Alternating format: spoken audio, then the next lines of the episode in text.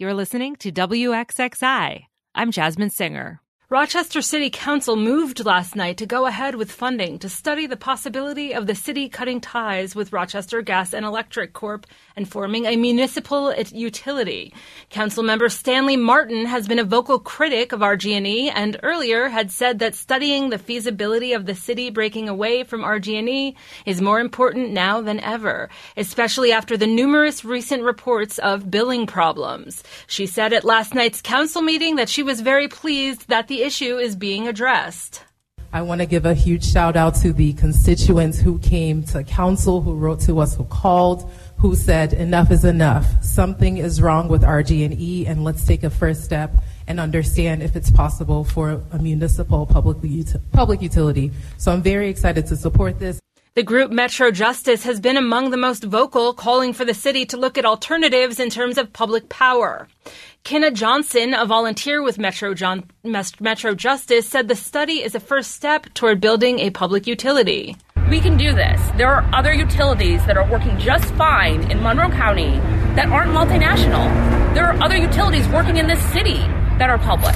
The bill that passed last night allocates $500,000 to do a feasibility study, and it authorizes City Council to partner with all other governments under RG&E's footprint, including Monroe County. City Council last night also approved the budget for the upcoming fiscal year, but by a narrow 5-4 vote.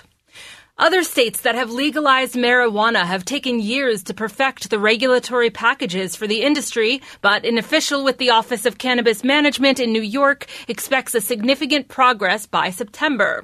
Speaking at the Cannabis Advisory Board's recent June meeting, Axel Bernabe said regulations for the industry should be approved by a vote from the Cannabis Control Board at that time. When the board meets, approves these, and we get them filed in their absolute final form, we will have a live functioning industry. With all the bells and whistles, we will be able to open the applications, which we know a lot of people have been waiting for and we're very excited to do. The advisory board met just days before the Cannabis Control Board issued the first approved retail licenses for the region. But at the meeting, the board heard from cultivators who said the state is taking too long to open dispensaries.